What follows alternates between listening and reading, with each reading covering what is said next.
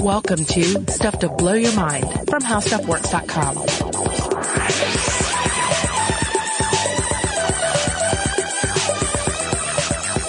Hey, welcome to Stuff to Blow Your Mind. My name is Robert Lamb. And I'm Joe McCormick, and today we are going to be wading into the murky pool of immortality and, and the deep waters that lie beyond. That's right. And since we just celebrated Chinese New Year and we are now officially in the year of the rooster, the fire rooster, uh, it seemed appropriate to focus in on Chinese immortality because certainly immortality is uh, is big business uh, for us humans and any myth cycle that you find is going to have a few immortals jumping around in there. A few, there's usually a lot, isn't yeah, there? yeah, yeah, yeah. A, a few, a lot. You're going to have some some undying heroes, gods, demigods, etc. You know, wailing on each other, uh, having a lot of uh, emotions about their undying state, that sort of thing. And there's just each each culture, each myth cycle is going to have a, pretty rich uh, history of this in there, and as well as their own uh, mix of universal ideas and individual cultural ideas regarding uh, life uh, undying. Yeah, I think it's very interesting to look at the diversity of the ideas of transcending death, but like what, what they all remain, uh, or what they all have in common, I guess. Yeah. Uh, so all over the world, you see ideas about the survival of death or about ways that one could prolong one's life indefinitely. Um, and, and there's so many details that change. Like, do you, do you survive death in some kind of immaterial state? Do you go to a different place or do you stay in the same place? Are there beings that naturally live forever or do they have to do something to sustain their immortality? You know, do you have to eat the fruit of, of, uh, continued existence? And uh, I don't know. I, I love that there there are all these little fruits that grow off the tree of the idea of immortality that are very different and various. But the thing you've always got there is that you don't want to stop being there in your mind. Right. Yeah. It's, I mean, it's just part of being human. It, our earliest recorded stories, you can go back to the Epic of Gilgamesh and there, there are, uh, uh, there's a, the plot line there about the quest for immortality. Mm-hmm. But in this episode, we're going to focus in on Chinese mythology. Right. And when I say focus, focus is maybe a poor word because Chinese mythology is a, uh, is a, is a big tent. Uh, and we'll get to, into, into that, uh, as we go here. But, um, but the Chinese treatments, uh, on the idea, uh, definitely have this mix of like universal ideas concerning, uh, living forever, uh, as well as some uniquely Chinese ideas we also want to you know drive home here that uh, you know we know we have a number of Chinese listeners out there or listeners who grew up amid uh, Chinese culture. So certainly feel free to chime in on any of this. I always love to hear from folks on, on this topic, and you help clarify things with your experience and provide specific takes on traditions and and tales that are often you know quite varied across the vast time and space of Chinese culture. Right. Now, first of all, we should probably just take a, another step back from the specifics of Chinese culture and just talk about, again, about why we are so obsessed with immortality. Yeah. Uh, I, I guess th- that's a good thing to do. Like, what, what is this concept? Because immortality is not something that is necessarily found in nature. So why is it such an obsession? Uh, I, I guess maybe I could frame it like this. I'm going to ask a stupid question. I like doing this on the podcast. Ask a stupid question because a lot of the ideas that I find most interesting somehow start from intentionally asking a stupid question. And here it is. Why do we want to keep living? Why do all animals have what appears to be an overwhelming desire not to die?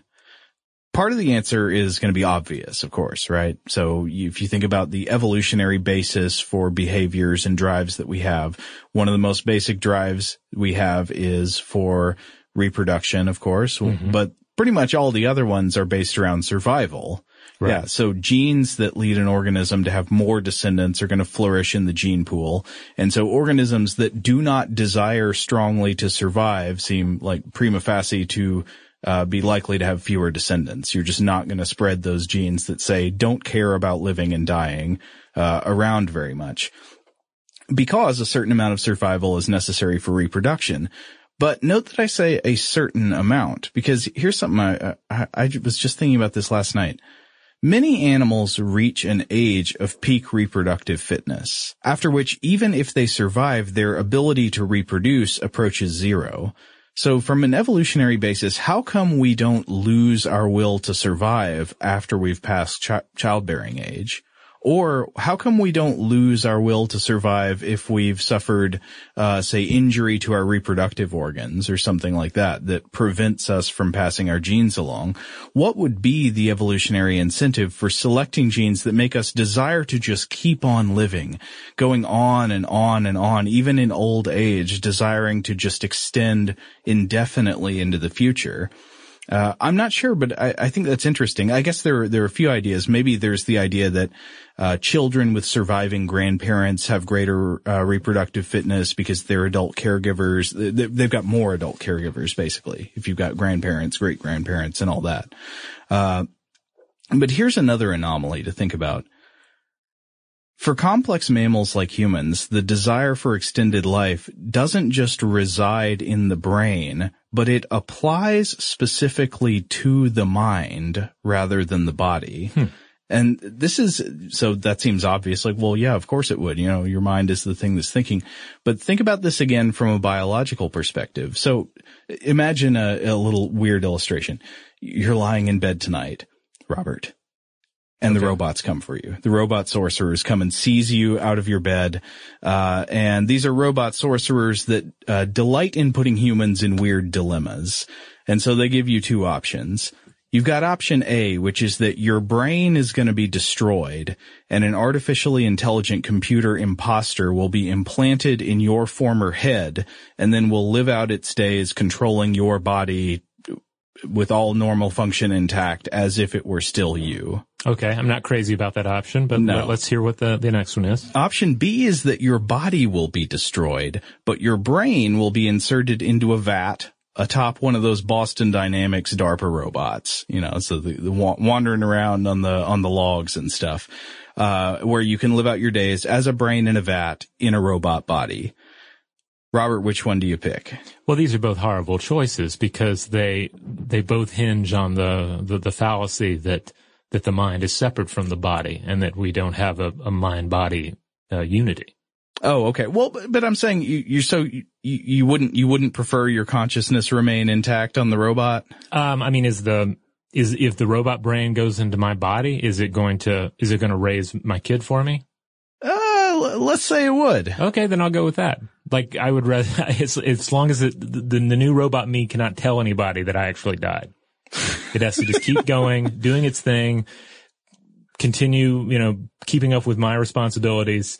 Uh, yeah, and uh, and keep everybody happy around me. Well, you could also keep up with your responsibilities as a brain in a robot body. Yeah, that's just going to upset everybody, though. Nobody wants okay. that at at, uh, at at Christmas dinner. That is a beautiful answer, Robert. but I sincerely believe that is not the answer most people would actually choose. Really, most people would choose the vat. I think you huh. would, yeah, as opposed to having your consciousness destroyed. I've just read Seriously? too many horror stories about like brains in like Mi-Go brain canisters and whatnot. So I think even if it is an exceedingly cruddy robot body, I think most people would choose to have their consciousness preserved in a robot body as opposed to have their body continue to do things, but their consciousness destroyed. Okay, fair enough. Uh, it, it, might not be immediately clear why that's odd, but think about it in the same terms as the uh, past reproductive age example. In option A, the imposter AI living in your body could still reproduce. Option B cannot. Uh, so uh, your answer there is probably the more biologically intuitive one, but I think the answer that I feel confident most people would actually give if really faced by these robot sorcerers uh, that that doesn't really make biological sense. So why does your mind generally prefer its own survival to the survival of the body that houses it and the genes that created it. I don't know. To me, that that's a weird conundrum, and you can see this uh, instantiated in many beliefs about immortality that people have, where they uh, continue to believe that their minds will go on existing after death, even after their bodies are destroyed, and there's uh, no continued possibility of reproduction. Huh. Well, I mean, I guess it comes back to I, I think, therefore I am right. If I am not conscious of my existence, I don't exist my my and therefore my consciousness is my existence even if it's completely extracted from every other important aspect of existence. Well, yeah, I mean, it, it's certainly experientially clear to me why I would prefer the con- the survival of my consciousness. Right. Uh, but from a third party point of view, if an alien just came down and looked at people making that choice, it, it's not obvious why they would be doing that. Uh, so anyway, I, I- think that's kind of interesting. Uh, another side note I wanted to go down, uh, th- this might be a tangent, but I, I also want to say that not everyone in history has expressed the view that it's good to desire to live forever. Uh, just one example I wanted to think of was the uh, influential 20th century philosopher Martin Heidegger, who famously he had this whole logic of the relationship between authentic existence and the acceptance of death. And in this system, basically a person's life is given meaning by the fact of its finitude. Uh, the fact that a person can exist in time, finitely in time, and then not exist at a later time gives life the possibility of a definite authentic character. And th- that kind of makes sense to me, right? Like if, if you live forever and you always have the potential to change, who are you? Yeah, I mean, it's kind of like um, the, the difference between, say, having an, a free hour on a given day to, um, in, you know, engage in your hobbies or, you know, or what have you, or a chore around the house versus having the full open day. Right. Now, people's approach to this are going to going to differ, but my approach has my experience has often been that if I only have an hour, I'm going to be more inclined to make the best out of that hour. And if by some miracle having an entire day, then it's it's it's likely to be this unstructured, uh, uh, just bout of unproductivity. But it's even worse than that from my point of view, because think about, uh, all of the things that make you you, all the things that make you Robert Lamb, uh, they're all expressions, I would say, of choices you make given the finitude of time and resources. The Yeah. fact that like you are who you are partly because of which books you've read. And which books you've read, uh, that's just one aspect of your character, obviously, not everything, is as a function of the fact that you don't have time to read all books that exist in the world. Right. Yeah. You have to pick and choose. Yeah. And then this is a, this is actually a, a good point because also the, the books one has read changes. The books one remembers changes. Right. The books that one puts stock in, that too changes. And therefore the expression of self is continually transforming. Yeah. Um, this is something we'll get into a bit when we, when we look at the particular Chinese models here, because this is this is the thing, right? You know, when we when we talk about living forever, there's there's this classic idea of, of living forever is also eternal youth. I'm going to be young forever. I'm going to be this idealized version of myself forever.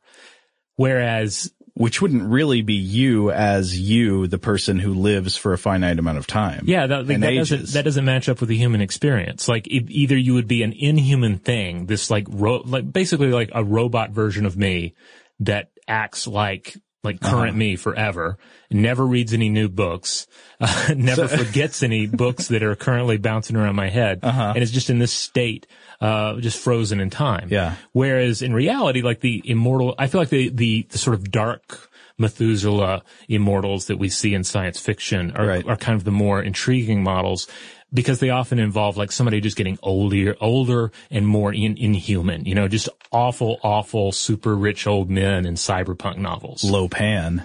Well, Lo Pan, if- to to draw uh, an example from a you know a, a, an Eastern influenced Western uh, property, we have a, a super ancient uh, guy who's cursed and just gets worse and worse uh, for never dying. Like there's not a he just continues to spoil and doesn't reach the actual point where you throw him off the shelf. Yeah, two quick asterisks on mentioning Heidegger. One of them was, I hope everything I said is contingent on the fact that I understand Heidegger right, which is debatable because his ideas are just notoriously hard to understand. He uses all this weird specialized terminology. Uh, but then the other thing is saying that you can't really mention Heidegger these days, even his apolitical philosophy or seemingly apolitical philosophy without also mentioning that he was an unrepentant Nazi. Ah, yes. Uh, don't know if that has any significance to the death philosophy, but I don't know. Maybe worth thinking about. well, they sure like skulls. Uh, but anyway, so uh, all- of that stuff we've just set aside, I, I think we can say it's a decidedly unusual attitude toward death to say that, you know, yeah, it's a good thing that I'm going to cease to exist at some point. yeah, or it's it's it's easier to embrace it in the abstract. Yeah. But when uh, when the the reaper is actually coming around the corner, uh, I, I feel like not everyone is going to be as game to embrace it. People go to enormous enormous lengths to avoid acknowledging death or uh, thinking about the inevitability of death. And there's actually the, the whole psychological framework known as terror management theory that hypothesizes that much of human culture, a lot of what we do as a species, is all built around unconsciously designing frameworks to deny the reality of death and put it out of mind. So Yeah. people apply this hypothesis to explaining the existence of cultural norms like rules in society, things like that, uh, uh, traditions, religions, uh, activities that we use to entertain ourselves, art.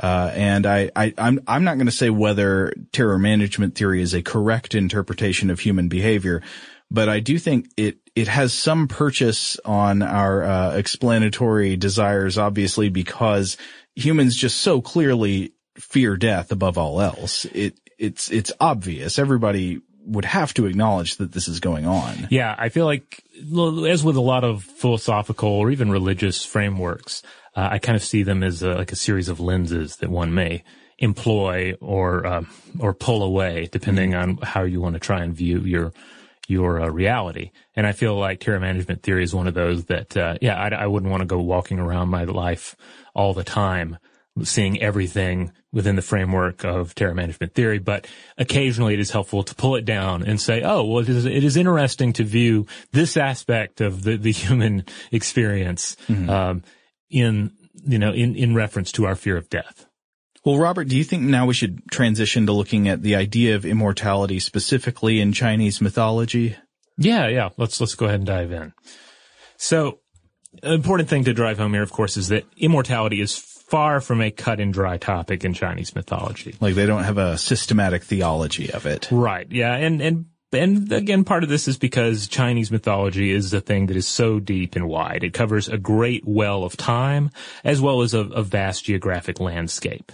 Um, plus, uh, mythic uh, history and history have long experienced a certain amount of fusion into a single timeline. Uh-huh. And uh, we we were chatting about this before we came into the podcast uh, room here. You you also see this. Um, there's less of a a fusion and canon, canonization of Chinese mythology. Right. It's not like what we see in, in the West, we say Greek mythology. Yeah. Where you certainly, as, as you grow up in school, there's sort of a, a strict pantheon that's thrown at you. There's, you know, there's more or less a strict uh, canonization of Greek mythology in classical literature. Um, There's no Homer and Hesiod. Yeah, yeah, th- that's the thing. In China, in Chinese uh, culture, you see far fewer examples of of uh, of important artists or writers taking mythology and then using it uh, to create something new that in turn uh, solidifies the tale. So in, in Chinese culture, you still have a lot of these uh, different versions of various myths and folk tales that retain their original form, and you'll have you know multiple versions of the same story depending Yeah. on where you are and when you are. Yeah, there is an interesting uh, explanation of the sort of scattered source nature of Chinese mythology in uh, the intro to one of the books we were using as a resource for this episode, uh, the Handbook of Chinese Mythology by uh, Lihui Yang and Deming An with Jessica Anderson Turner. And the intro of this book is good. It, it talks about what a lot of the sources were, but the, these fragments that inform our understanding, our modern understanding of Chinese mythology come from all over the place. And in many cases, they're, they're like just small little inscriptions and things like that. And then there are some other larger texts that have various versions of narratives and things like that. But it, there's not like a Bible of Chinese mythology. Right. Yeah. And sometimes I like to compare it to to uh, to Hindu mythology, and Hinduism is another uh, world where it's just a well of ideas and religions and traditions all thrown together. Uh, but yet there are there are several key epics that, in particular, that help inform the backbone of the thing. If you think of a faith as a snake rising up through that well, uh, then Hindu mythology might be, you know, a, a, spiraling snake, but you can you can definitely pinpoint key key parts of its anatomy.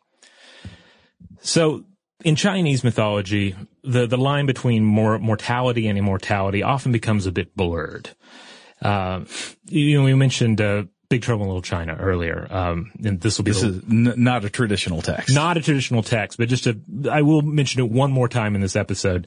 Uh, I'm, I'm a fan of the film and I feel like, um, even though it's very much a Western product, it, it actually does a, an okay job, uh, giving like a broad treatment of Chinese mythology, uh, in that it, um, you know, it, it I feel like it has a deceptively deep treatment of certain aspects of Chinese mythology, even though it kind of plays fast and loose with everything.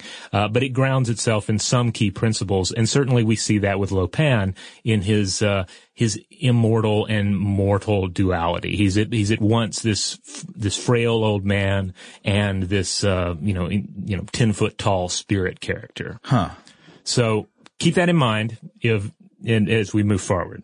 Okay. So, if, if you, go back, I mean, all the way to some of the earlier uh, myths in uh, in China, there's this presumption of immortality about the primeval gods. So this is a concept that falls in line with Judeo-Christian concepts of the divine, etc.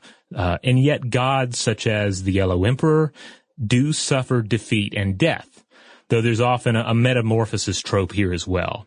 Uh, so you might remember from our Great Flood episode, uh, the legendary hero Kun uh, drowns and becomes a, a bear or possibly a turtle or a dragon, depending on which version you're looking at. So there's a, a transformation element. Yeah. So it's the idea of living forever is not simply one of re- retaining your current state, but transcending to a different state. But also in some features of Chinese mythology, we do see a kind of uh, a middle or liminal state, right? Like the, in the concept of undead creatures like that. They're not exactly immortals living forever, not exactly regular mortals. There's something in between or Yeah, somehow kind of state. both. Yeah. We, we do see some cool examples of that. Uh, Anne Birrell points out some of these in her excellent book, Chinese Mythology and Introduction, uh, which I, I highly recommend.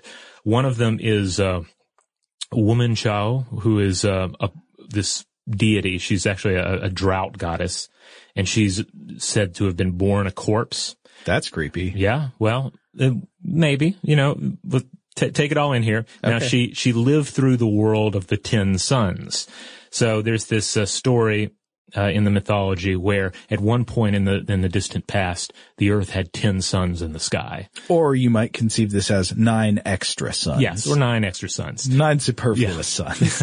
so what are you going to do? There are nine extra suns, and it's just scorching the earth. It's burning up all the crops. Uh, and this is where uh, Yi the archer enters the picture. He'll come again, come up again later, and uh, he starts uh, shooting down the surplus suns with his bow. Uh, saves the world. Uh, and uh, and then uh, she, uh, Cho is able to come back to life. So she's affiliated with uh, with the crab because the crab, in, in sort of mythic understanding, sheds its shell and regrows forever. So here we see an idea of a of an immortal character who is also a character that dies, but it's a it's but there's a a, a continual um, rebirth. I'm s- She dries out, but she comes back. I, I'm seeing here the uh, the the myth. Maybe this is the origin of that myth that was going around on the internet a few years ago that arthropods like lobsters live forever. Yeah. Do you remember that? Uh, yeah, I do remember that, that kind of going around. And that it does tie into, into some of these mythic interpretations of what these animals are doing when they molt.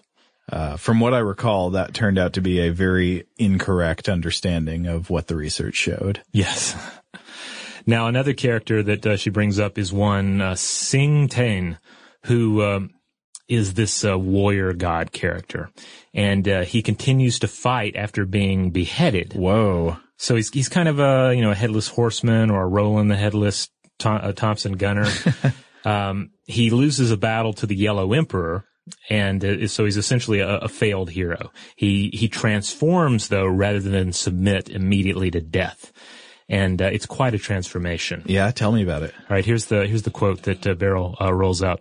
Xingtian and the Yellow Emperor came to this place and fought for divine rule.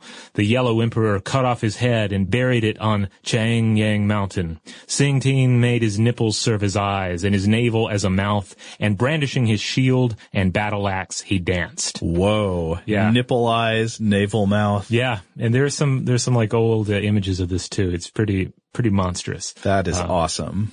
But you know he's he he's stubborn. He's uh, he's going to fight till the bitter end, even though he's going to have to transform into something else to do it. Okay, so here you you've seen a couple of examples of uh, of survival of death or some form of survival of death or immortality in a liminal or middle state or through metamorphosis or transformation. Yeah, we see this uh, idea of immortality not as a state of eternal youth, but as a change into something stranger, something less human, something that's still very much like the biological process of aging, mm-hmm. only for lack of a better word, like aging up. You mean that kind of like leveling up? Yeah, like okay. yeah, you're you're you're leveling up, you're getting older because that, we, we certainly have, you know, in the I feel like in certainly in Western culture, I would say universally, there's this idea, you know, that you're going to go over the hill, mm-hmm. you're going to peak, and then the, uh, the, the, the years on the back end or even the decades in the back end are going to be a decline, right? Mm-hmm. But in some of these mythic ideas of undying uh, beings, there's the sense that you're, they're aging, they're getting older and older, stranger and stranger, and yet there's still an upward trajectory. Hmm. And certainly some, I mean, some uh, human lives are like that. Some people don't really get into their prime until their final years. Some great writers or artists have produced their finest work in those periods. Yeah. But, uh, you know, it varies from case to case. I, I wonder if this has something to do with a general cultural relevance for the elderly and, and respect for, for, uh, the wisdom that comes with age. Yeah, I think that's an excellent read on it. It does match up with the, the idea of, uh, filial piety, of, uh, yeah. know, the veneration of ancestors and, and the important role of, of, of grandparents in the traditional Chinese family. All right. Well, maybe we should take a quick break, and then when we come back, we can have a look at uh, mushrooms and grasses of immortality.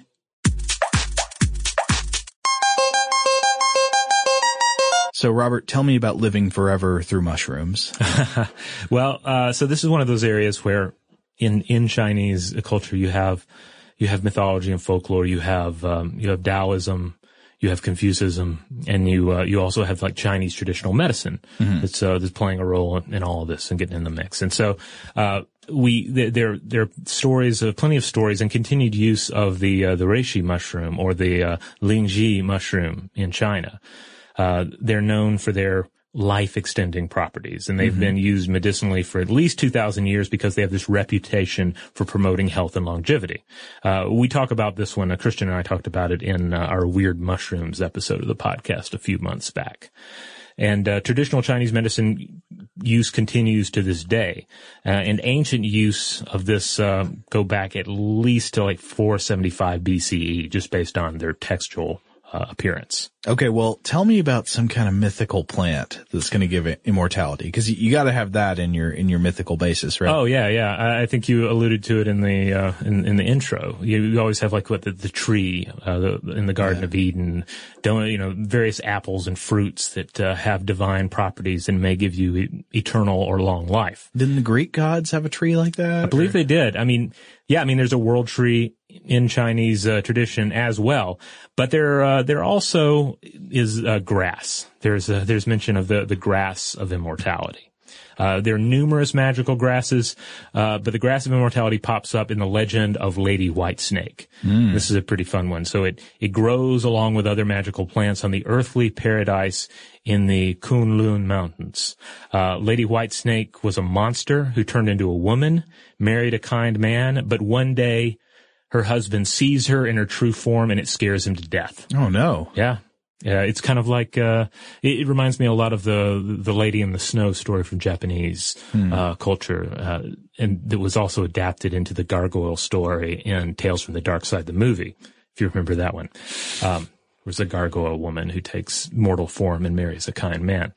So anyway, she's distraught because he's dead now. So she flies to the holy mountain. She retrieves the grass of immortality and and uh, she but she has to first convince the immortal grandfather of the South Pole, the god of longevity, to give it to her. Oh. And uh, this and this is a very interesting character as well as we're going to discuss. Well, don't make me wait. Tell me about the immortal grandfather. Yes, we're talking about uh, Nanji Xianweng, aka immortal grandfather of the South Pole, uh, also often attributed as uh, as simply Shao which uh, literally means longevity in Mandarin. Uh, Wow. he's also, uh, you know, symbolically a jovial old man with a great swollen forehead, because it's so full of knowledge. Uh-huh. And uh, astrologically speaking, because uh, he's a figure that plays into Chinese astrology, he's also the class F giant star Canopus. You would generally expect a person who is a giant star to have a quite swollen head. Yeah, yeah. I mean, he's he's old. He's full of wisdom, and yeah, he's he's lined up with this particular star, and it it makes sense. Canopus plays in, into a number of different uh, astrological traditions. It's the second brightest star in the sky, uh, and if you're wondering how old it is, we're talking 15 to 20 million years. Now, I was not expecting to make a Dune reference in this episode. What? But this is crazy.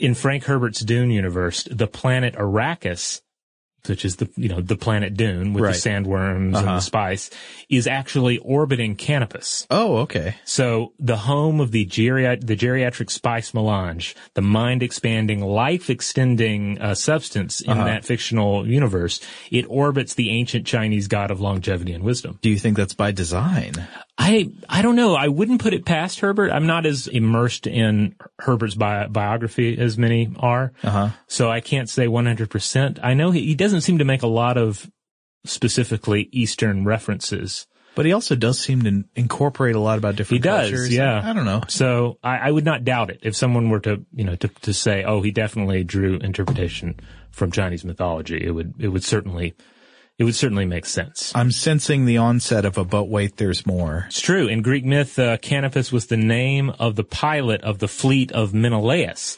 And Menelaus was an Atreides. What? Yeah, so in Greek myth, the Atreides were the son, the sons of Atreus. Uh, and of course, the Atreides, Paul Atreides, this is the, the central family in the, the Dune saga. Right. So yeah, if, the if more, you've seen the movie, they're the people with the pug. yeah.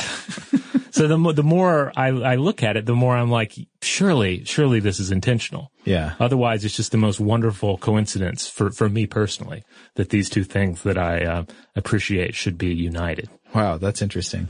Uh, well, okay, g- give me more about the immortal grandfather himself. So, like, wh- what's his significance in in their whole pantheon? All right. So, uh, for a lot of people listening, you might have seen him if you go into either a Chinese home, a Chinese business, um, you know, a Chinese restaurant. I certainly uh, noticed a lot of these for the first time when I was in China and saw them in hotel lobbies. Huh. Because you see these three individuals and and uh, and Shou in in particular stands out because he has that that, that forehead.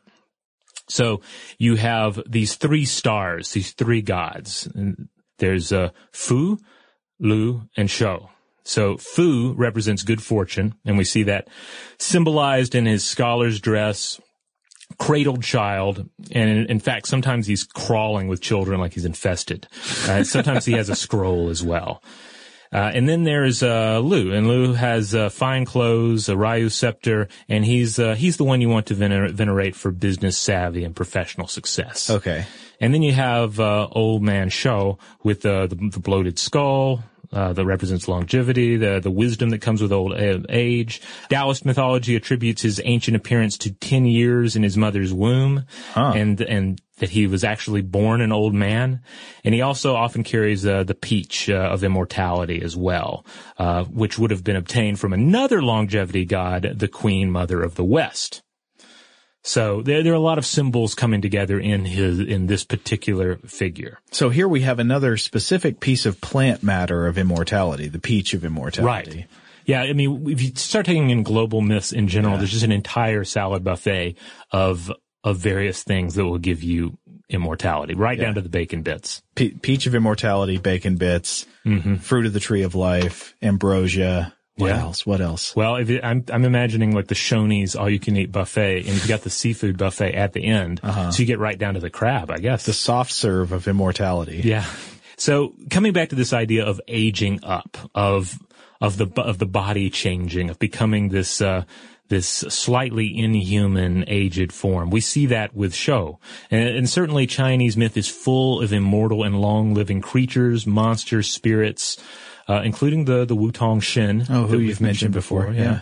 Uh, but one in particular ties in with what we're talking about here. So we're talking about the Xian, the, the, the Taoist immortal body. So there's a, writing uh, uh, about this from uh, one uh, Zhuang Zhou, who uh, wrote about immortality for mortals uh, in reference to an enlightened human sage. Okay. So he said, So, so we can get it. That's the idea here is that there's a way for at least certain humans to ob- obtain this. Okay. Maybe not you and me, but maybe not, but not enlightened enough, but Right. somebody could get it. Right. So this is what he said. He said there is a holy man living on faraway Kushi mountain with skin like ice or snow and gentle and shy like a young girl. He doesn't eat the five grains but sucks the wind, drinks the dew, climbs up on the clouds and mist, rides a flying dragon and wanders beyond the four seas. By concentrating his spirit, he can protect creatures from sickness and plague and make the harvest plentiful. Hmm. So uh, Anne Birrell points to a number of aspects of this account that are noteworthy. So we have a hermit on a mountain. You're on a mountain, you're closer to heaven. Okay. Uh, dietless. We have transformed gender. We see meditation, travel at will, magical powers of a beneficial nature. And uh, carrying particular weight in Taoist philosophy, this figure of the of the Shin, the or the transcendental being, um, though the particulars you know vary depending on the exact reading, Taoism, Chinese alchemy, mythology, literature, folktales, etc. Uh, per- perhaps the most famed use. Uh, of this trope is in the the eight immortals, which are a group of Taoist immortals who feature into various works of art and literature, and they even show up in films, Hong Kong action movies, even really? the drunk, the Drunken Master uh, films. So Uh-huh. it's been forever since I saw one of those. But apparently, the the eight immortals show up there. They they they found new forms in comic books, so they're they're pretty big uh, big money. Do they still embody these traditional characteristics? Yeah, yeah. I mean, these are kind of like the, the the tropes of the the the, the old immortal sage of uh, of Taoist tradition. And I think it's it's all quite interesting. I mean, you can take a, a literal reading of them and just say how they're they're magical weird dudes, but I like how the aspects of the the enlightened transcendental body here seem to be supernatural reflections of the actual biological factors of old age, right? Huh. Changes in appetite, softening of gender, the potential for solitude and increased empathy. Well, one thing I was looking at this and I thought it was quite interesting how some of these features that are being associated with this transcendental immortal um, are actually paralleled in real scientific research on longevity. Oh, cool. Uh, so, for example, one of them is uh, so it's uh, an old man who seems to lose some primary sex characteristics. And this made me think, well, that sort of goes along with some research we have indicating that men can see increased longevity through castration. Oh yeah. This is probably not the option everyone will end up going for to prolong their life, but uh, just wanted to mention a couple couple of studies. There was a 1969 study in the Journal of Gerontology by James Hamilton and Gordon Mestler, uh, and it studied the longevity, unfortunately, in uh, early mid to 20th century institutionalized men who had been forcibly castrated as a result of the eugenics ideology of the time. So uh, that's pretty unfortunate circumstance, but what they did find out from it was that uh, from so they looked at uh, 297 castrated men and compared them with uh, 735 age matched controls, so men who were living in the same conditions. Uh, and they revealed that the castrated men had a significantly increased lifespan. I think it was a difference of about six years. And if uh, only the those that were castrated earlier in life were considered, the the effect on lifespan was even more drastic. It was more than 11 years. And there was also a study that uh, was uh, published in the 2012 issue of Current Biology that um, it was called "The Lifespan of Korean Eunuchs" by Kyung Kyungjin Min, uh, Chulku Lee, and Hannam Park. And uh, they said that their goal was to look at the effects of castration by analyzing historical Korean eunuchs. So they looked at the genealogical records of 81 historical Korean eunuchs and then compared those to similar men of, of similar socioeconomic status, but who had not been castrated. And they determined that, quote, the average lifespan of eunuchs was uh, 70 uh, plus or minus 1.76 years, which was 14.4 to 19.1 years longer than the lifespan of non-castrated men uh, who who had the similar station in society. So this all feeds into this body of literature that people have been looking at to say that perhaps male sex hormones in some way decrease one's ability to live to an older age. Huh. Well, that raises some interesting possibilities then about the uh, the, the, the possible link between eunuchs uh, and uh, this this this trope of the the the aged immortal. Yeah. Um, because I mean, uh, certainly we we had eunuchs in China in Chinese tradition. Right. Uh, I don't know. It'd be interesting to come back and explore that more. I would. Lo- I've long wanted to do an episode on eunuchs, sort of talk about not only the, the science of eunuchs, like what's actually happening, but also their role in society, Right. which has, has varied greatly. You've had, certainly you've had plenty of situations where eunuchs uh, are treated as like a, third gender, as a, a second class kind of citizen, but they have also ascended to tremendous power uh, at certain times and in, in certain conditions.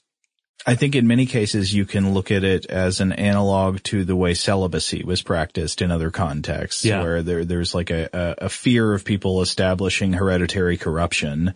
Uh, and in situations like that, there is often either enforced cel- celibacy or preference for castrated men or something like that. Yeah. Um, but I want to go with another example of the, the, the enlightened immortal. Uh, it says that the enlightened immortal, what, uh, sucks the wind and drinks the dew. That's their diet. Yeah. Uh, I, I also wanted to tie this into the research on the link between caloric restriction and longevity, which is not, um, not fully established. I think we've seen some back and forth in the research there, but the idea here is that restricting daily food intake below the level of satiation, but above the level of malnutrition, uh, generally I think what's looked at is about a 30% reduction below standard intake of daily calories could lead to longer lifespan in animals.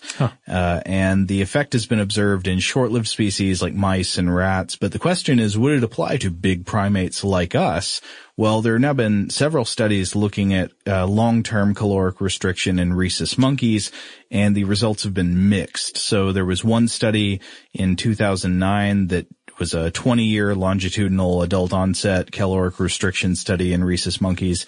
And they did find that, uh, the caloric restriction led to increased lifespan in the rhesus monkeys.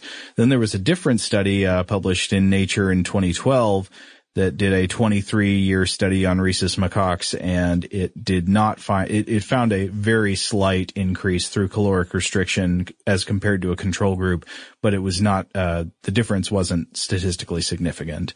So they said, you know, this is not replicated, but then I found one more, uh, analysis published in Nature Communications in 2014 looking at the uh, the the previous the 2012 study that didn't find support for caloric restriction and longevity and they ended up uh, suggesting that what was really going on with the 2012 study, the problem there was that the control monkeys were effectively actually undergoing caloric restriction. Uh, so there wasn't a proper control. Basically, all the monkeys were were having caloric restriction. So uh, so the jury's not not in yet on exactly the relationship there, but there are some indications that there could be a a, a real connection between I don't know, being this dietless kind of creature. Well, probably not eating nothing. Right. But- more than the dew in the wind. Right. Um, but but less than you want to eat and living much longer than average. So yeah, perhaps the just the symbol of this ancient sage encompasses uh, some some basic ideas uh, that are helpful for living a long life. Right. Now, that's all well and good to say. Oh well, maybe you should uh, maybe you should eat less. Maybe you should uh, be a little less masculine. Maybe you should uh, you know walk around in the mountains more. Yeah. That's all well and good, but here in modern times, what we want is a pill, right? What we want is a, a drink. What we want is a magic potion. It's so much easier. Yeah. So much easier than getting castrated and not eating all the pizza. Yeah. Well, fortunately, there is a long history of alchemy in uh, Chinese uh, yeah, history and in Chinese mythology. So we can turn to uh, uh, alchemical means to produce the same effect. Tell me. You know, mythologically speaking. Okay. So in Ko Hung's uh, Biographies of Holy Immortals, this is a fourth century tome of immortality and longevity, sorcery, uh, accounts of supernatural beings and, and what have you. It contains instructions for the creation of various potions, such as one for gold. And gold here, I, uh, I'm I'm fairly certain we are not just supposed to interpret as simply the element gold, Oh, okay. something something more in line with uh, Western uh, alchemy's sorcerer's stone kind of uh, thing, which itself was not necessarily a stone but a substance. Okay. So we get this this gold, and then you simply ingest one pound of the gold to cure disease and make quote three worms cry for mercy. What does that mean? I guess the like the three worms that would uh like eat at you and age you, you know? You know, the three worms. No, I don't. I'm confused. Okay. Three pounds of the gold will make you live till the world's end. Only till the world's end? Well, I think that the actual phrasing is essentially like you will live as long as the natural world. Like, presumably you could still, like if the world, if you have nowhere to live, you're, you're done. So it's kind of like a biological immortality, I guess. Now I'm interested in the, the differentiation between indefinite immortality, like you will live forever versus you will just live for many thousands of years. Yeah. like are, are these effectively actually different propositions? Well, yeah, I mean, it comes down, we, we broke it down a little bit earlier. Yeah. Are, are you saying, if you say you want to live forever, are you saying, I want to transform into something cosmic? Are mm-hmm. you saying, I want to be exactly like I am right now forever? I want to be basically like I am right now, except I'm going to keep getting smarter and stuff. Or like I'm, I'm going to continue to age as I'm aging, but with absolutely no stop date. Like I'm just going to get, just take aging to the limit. I mean, I guess if you lived until the end of the universe, uh, there'd be nothing left for you to do, right? If the universe becomes, uh, homogeneous, just heat death, uh, everything is just cold darkness. Yeah. I don't know. And if you love just hanging out on mountaintops and riding dragons and, and drinking the dew out of the air, like none of that's going to be around anymore. So why bother? Uh, so three, three pounds of the gold will get you that far, but also you can put it in a corp, you can put a pill of it in a corpse's mouth along with some spit and resurrect them from the dead. Huh. So there's that.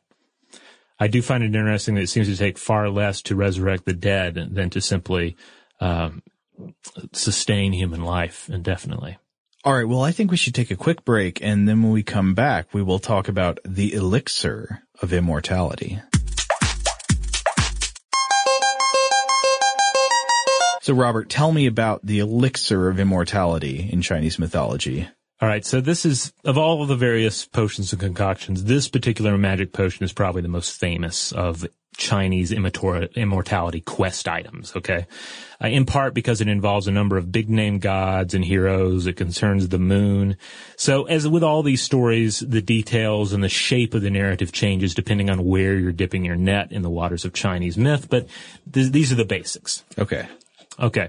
So while various shamans and deities have access to this elixir, it's primarily associ- associated with the Queen Mother of the West. And a jade rabbit pounds it in a mortar for her. So, Yeah. so imagine this, this divine, uh, feminine entity, and here's a, a magical jade rabbit pounding something in a, in a, in a mortar, and it's creating this potion. And I've seen at least one uh, ancient painting or depiction that has the, it's exactly as literal as it sounds. It's a rabbit holding a pestle pounding in the mortar. Yes. Okay, so that's established. Remember Yi the archer from earlier we are talking about who shot down the surplus suns. Right. We had nine too many. He took them out. Right. Well, the queen mother of the West, uh, I guess, you know, was impressed with this, uh, gives him the potion so that he might live forever and rule over men for ages to come. Oh, okay. It makes sense, right? He's a, a big name hero. He, either he's rewarded with this or he asks for it and he gets it. But here's the thing. Yi has a wife, uh, Chang Yi, okay? And, uh, she steals it, drinks it, and flees to the moon. Now, one of the things is that, uh, looking at the books we used for this episode, there are a lot of versions of this Yes. myth and Ch- uh, role in them is vastly different depending Yeah. on which version you read. It's kind of like looking in on, if you look at these, these heroes and gods as celebrities, it's kind of like a celebrity domestic dispute of some sort. So uh, at first we can just say all we know are the basics here. There's this potion.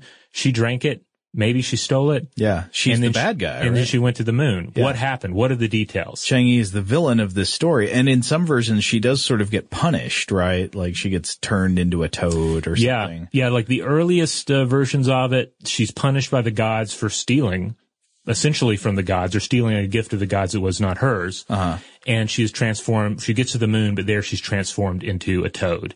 And the toad is another symbolic animal of immortality. But the idea is that you could look up uh, at the moon and you could see a tree, a toad, uh, and, and the rabbit. And we'll get to the tree in a bit. Uh, but there, there are versions that are more complex too, right? Yeah. So there's one version that I like to think of as like the Love Ladyhawke version. Okay. Uh, and in this one, Yi loved Chang Yi so, uh, too much to drink the potion and become immortal without her. He only had the one dose, so he just gave it to her for safekeeping. But then Yi's apprentice Feng Ming comes along, and he's a he's a bad dude. He envied uh, the heroic archer, wanted his skills, and in some tales would eventually murder him. Oh no. Yeah, they get into like a, a duel with uh, their bows, and Feng Ming can't match him in archery skill, so he clubs him to death with I think the bow of a uh, peach tree. Wow. Well, I, that's probably cheating in the duel, isn't Yeah, well, he's a he's a bad he's a bad character. He's. Okay. he's not going to play fair. The only way he's going to defeat Yi is by cheating. So, uh, in this particular story, Feng Ming ca- catches wind uh, of this. He finds out that uh, Yi's wife has the potion. Okay. So he comes to her to take it from her, and she won't let him have it. She swallows it instead to keep it from falling into his vile hands, and she immediately flies into the sky. And she chose she chooses the moon to like fuse with, to become stuck on, become part of, however you want to interpret that, because it would be nearest to her beloved. Uh, so remember, immortality via transformation. Yi comes home and he's so saddened by all this that he offers fruit and cakes as offering to her in the first Autumn Moon Festival, or at Oh. least in the offering that will become Autumn Moon Festival. That that's sad but beautiful. yeah, and I, I like this one. I, I feel like this is my, my favorite of the two two versions we're going to look at here. Okay. Well, what's the other one? But the other one is certainly more tragic. Uh, in this one, Yi is certainly a hero, but then he becomes a tyrannical ruler after the fall of the nine surplus suns. So he saved the day, but then when he actually, when it actually comes down to him governing and ruling, he proves to be just a, a horrible dude. Hey, this often happens, right? You Yeah. Got a, got a military hero, they save the day, but I don't know, during peacetime they get a little antsy. Yeah, power corrupts. And it's interesting that you, I mean, it, it makes sense that you would see a different interpretation of this through, you know, all, through all these different uh, dynastic cycles in Chinese history. You have some good rulers, you have some terrible rulers, you have some beloved, uh, uh, rulers, and you have some despised rulers. So the way you interpret a mythic, uh, uh, hero like this, a military hero, is bound to be reinterpreted depending on what you have to work with. So in this version, he's awful. And he obtains the elixir so that he can rule forever. Oh no. And uh, uh, Chang Yi does not want this to happen. She can't bear to see the people suffer, so she steals the elixir from him, drinks it, and then she starts rising up into the sky. Yi shoots arrows at her as she flees to the into the sky, and then when she makes it to the moon, he dies of anger because he's so enraged by her treachery and her escape. Dies of anger. Yeah. That's intense. And then she just occupies uh, the moon, and the autumn moon festival becomes a way for people to thank her for her selfless sacrifice. Okay, so instead of Yi initiating the festival, it's people initiate it thanking her for saving them from Yi. Yeah. So it's interesting. She's uh, the, it's some, sometimes she's vilified and punished by the gods, but her character is a lot more consistent uh, as opposed to Yi's character. Yi go seems to swing a lot broader from hero to villain in these in these two tellings at any rate. Now on the moon, her life varies depending on when and where you're gathering your, your story from. Uh, so she may have been turned into the toad, perhaps as punishment, uh, and also because the toad sheds its skin as in an act of mythic immortality. Uh, and uh, in the earlier tales, she's more punished. In the later ones, they're you know they're more sympathetic to her, and they forget the toad form. There, she may be forced to pound the elixir into the mortar, though you also see this version where the jade rabbit joins her on the moon and then does the work for her. And then to top things off, there is a tree on the moon, and there's a guy there that came apparently to, to, to like steal immortality and his punishment, he has to continually chop at this tree. And every time he chops into it, it, uh, uh the, the, uh, the, the, gouge in the tree heals back up. Oh no. Yeah. So you have kind of a, you know, a, a miss of uh, Sisyphus going on. Yeah. On the moon there. Pointless eternal labor. Yeah. But will he live forever in this pointless eternal? He labor? will. That's kind of the the interesting thing about it. The he, irony. He got immortality. It's just a, a, horrible immortality of doing the same thing over and over again, which is kind of a nice commentary on that on what we were ripping on earlier. The idea, like, why would you want to live together in a constant state? That doesn't change. Well, this guy got it. Uh, uh, um, his name Wu Gang, by the way. Hmm. Yeah. If you're not living towards something. If you're, if there's nothing you could ever finish and everything is stasis and always stays the same, do you want to live forever? Indeed. I mean, this is the, this is why these ideas are so, uh, so fun to, to, to talk about, so fun to explore in cultures both uh, close to home and uh, and distant because we find these universal ideas, these universal questions. Hmm. Okay, well, maybe we should step back and say, uh, w- what do we make of all these uh, these myths and these cultural beliefs? Like, w- what does this have to do with our cognition and the way we think about death today, death and immortality? Well, you know, uh, much has been written about the, the manner by which myth and religion emerge from the human mind. Uh, but the jury's still out on exactly what cognitive mechanisms are responsible for belief in such supernatural concepts as survival of consciousness, ghosts, gods, etc. Right. And much of what has been presented in, in, in psychology and in these studies is based upon the study of Western populations. Uh, populations that are heavily influenced by Judeo-Christian tradition, maybe some Islam, but generally, you know, people of the book, people that are tied to this particular uh, uh, Abrahamic tradition. Right. And that have a maybe not totally unified, but uh, more canonical, uh, prescriptive understanding of what the afterlife is. Yeah, and also from societies that were have at least been like traditionally and historically uh, religious uh, yeah. in tone. Now this leaves out China, though where, which is a, a, has long been a secular state with a history of non-religious philosophies and unique, varied mythological and religious roots. Mm-hmm. In 2014, Dr. Melanie Nyhof and Dr. Kelly James Clark embarked on a study sponsored by the John Templeton Foundation and UC Riverside, uh, given the at least the preliminary title "Afterlife Beliefs and Their Cognitive Mechanisms Among the Chinese, Past and Present." This was part of the Immortality Project. What's that? Uh, it, it's a let's say broader like I forget the dollar amount is like a big dollar item uh, flight of studies that are looking into various topics uh, circling around the concept of immortality. Okay. So sadly, this is not, this is apparently still underway. They're apparently still working on this. There's no published study uh, out with this title. Uh, hopefully, we'll get to see it in the in the near future. Hmm. But still, it drives home the importance of when you're, if you're going to look at the relationship between cognition and religion, cognition and myth, uh, you can't just depend on one cultural model. Right. You mean like studies on college students in exactly. the United States and Great Britain or something? Right. Yeah, we see the same thing in in uh, in scientific studies all over. Yeah. Uh, where where people have increasingly said, "Wait, you how are we basing all of this supposed universal understanding on a very specific and select uh, subset of of human beings?" Mm-hmm. Now, um, all this being said, Dr. Melanie Nyhof uh, also worked on the Thrive Center project Is Religion Natural? The Chinese Challenge, uh, which addresses many of these concerns uh, through 2,000 years of, of Chinese culture. Uh, and it makes the, the following points. And most of these are points for universality. Okay. Uh, first, high gods as opposed to low gods in, in Chinese uh, myth served as moral enforcers. Okay, so they rewarded and punished the behaviors of human. Hmm. And in this we see uh, uniformity with global trends toward human envisioned gods. The theory of a mind-powered personification of the human mind's hunger for for reasons known and unknown to explain the universe.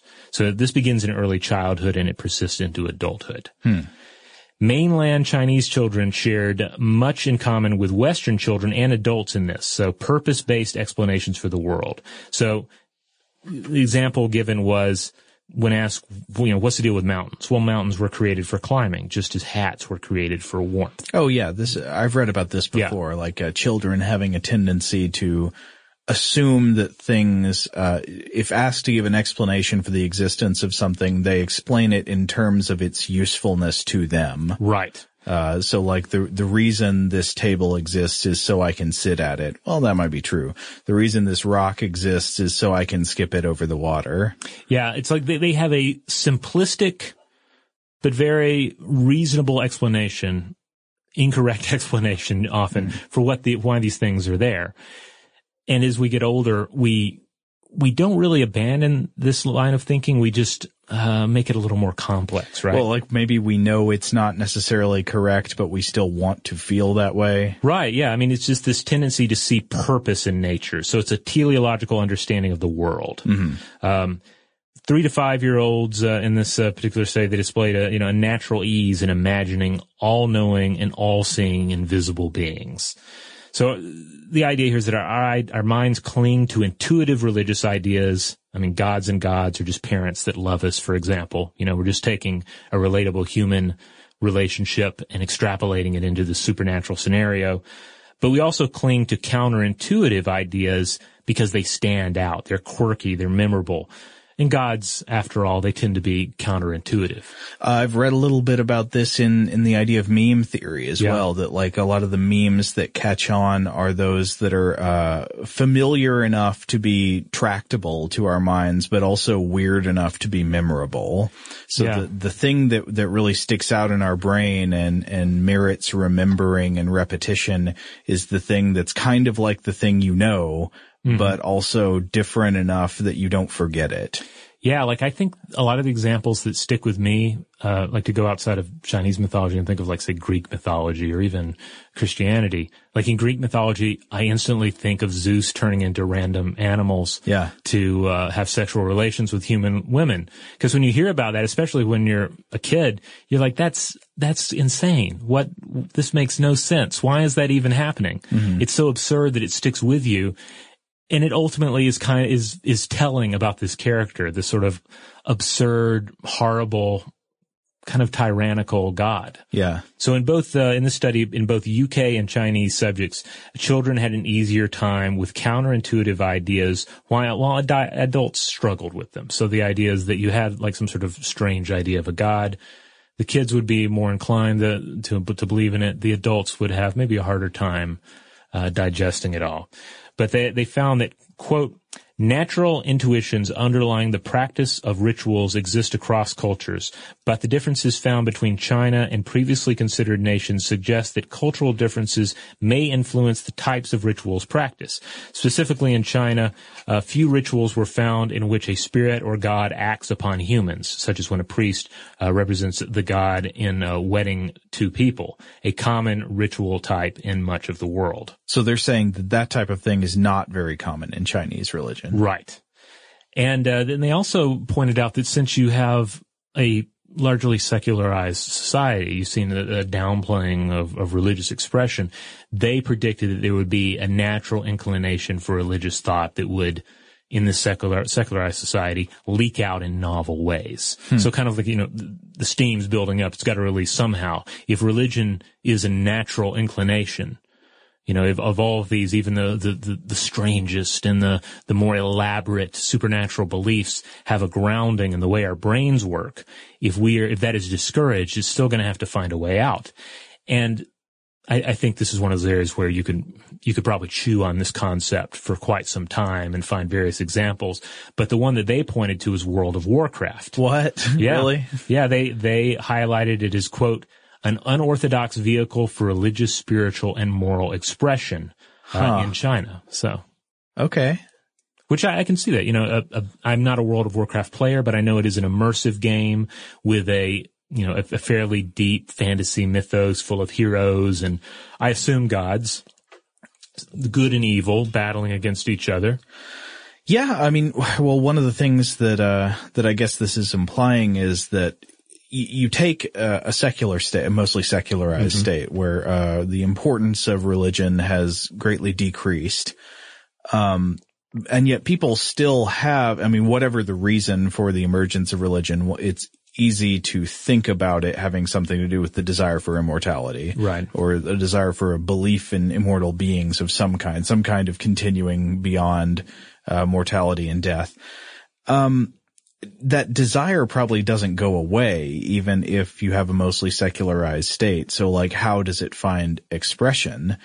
Um, and so one of the things I'm interested in is, is the parallels between this thing we've seen throughout, uh, this episode looking at Chinese immortality on immortality through transformation. Mm-hmm. The idea that you, uh, transcend your, your mortal existence by becoming something else. The parallel between that and the secular immortality beliefs of transhumanism that we see today. I mean, yeah. this is a common thing now where you will get all these very, very smart, you know, technology oriented people saying, Oh yeah, yeah, I'm going to live forever. I mean, there are people who think that today, who think mm-hmm. they're materialists in a non-religious sense. Well, you can debate the extent to which it's religious, but at least in a non-supernatural sense, they think that they're going to have an indefinite lifespan because uh, computers will reach such, such a point of advancement that we'll be able to download our consciousness into them and transform ourselves into this new digital existence where you can live indefinitely. Yeah, and then likewise you have the, the, the Aubrey de Grey kind of approach to longevity, like breaking up death into various like, winnable battles. Like yeah. the war against death is a bit too much to consider, but if we break it down into, I think it's like eight different categories, maybe it's 12 categories. Yeah. It says like, these are the categories these are the advancements that need to take place for us to essentially defeat death. Yeah, he, he's trying to reduce the problem to components. Yes. So he's saying like, if we can solve these, I, yeah, I don't remember the number either, but it's like if we can solve these 11 problems, uh, then we will no longer age and die. Yeah. Uh, now there, he has met a lot of resistance to that. Mm-hmm. There are a lot of people who disagree with him very strongly despite his wizardly beard and sagely appearance. Maybe if he had just a slightly larger forehead uh, and an appetite for dew and wind, we might uh, buy into him more. Hmm. Perhaps. I know you're joking, but I do think he gets a lot of mileage out of that beard. it it helps. He has he he has the the appearance of a of a wizard who is going to to help you achieve your goals. And uh, you know, and if you're a an aged uh, individual with uh, a lot of extra research uh, dollars floating around, you mm-hmm. might be inclined to uh, to fund him. You know, one more thing. Sorry, I'm still thinking about this uh, the the the digital consciousness uh-huh. mortality thing. This so assuming you have some kind of materialist conception of consciousness, and you want to survive forever by having your consciousness downloaded into a computer. I'm skeptical of that idea too, by the way, because right. how does that transfer occur? But some people think that'll happen.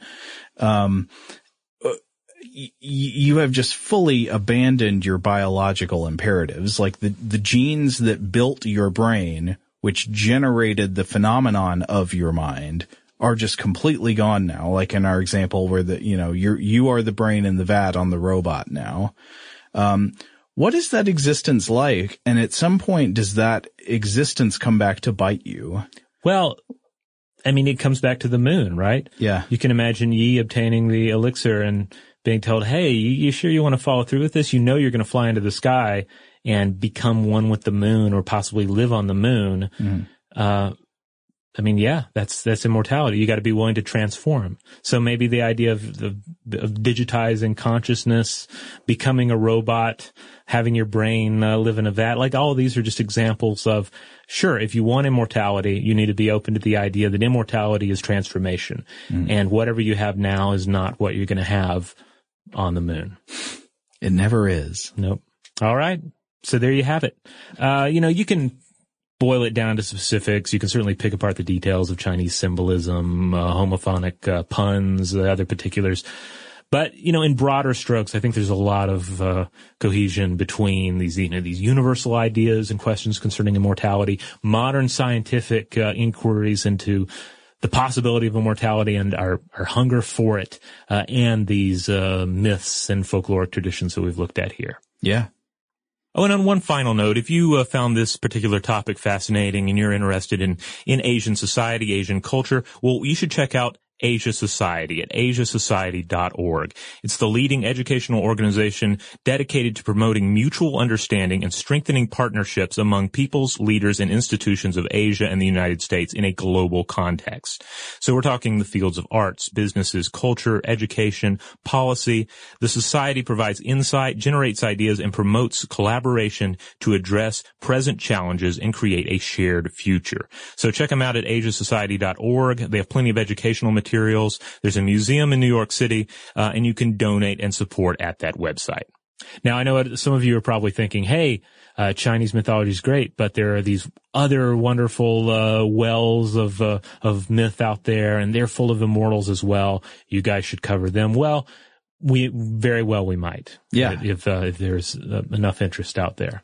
I mean, immortality, it's a big subject. It's a big subject, and uh, yeah, and I and I have a feeling that just about any major myth cycle is going to have something in there that it reflects something a, a, little differently than what we've looked at here today. So it would be, uh, be, be cool to dive into that if there's enough interest.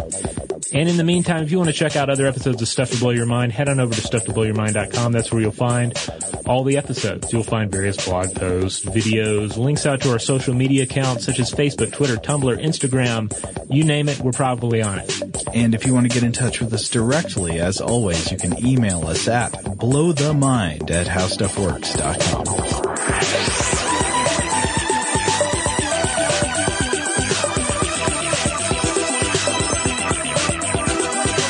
For more on this and thousands of other topics, visit howstuffworks.com.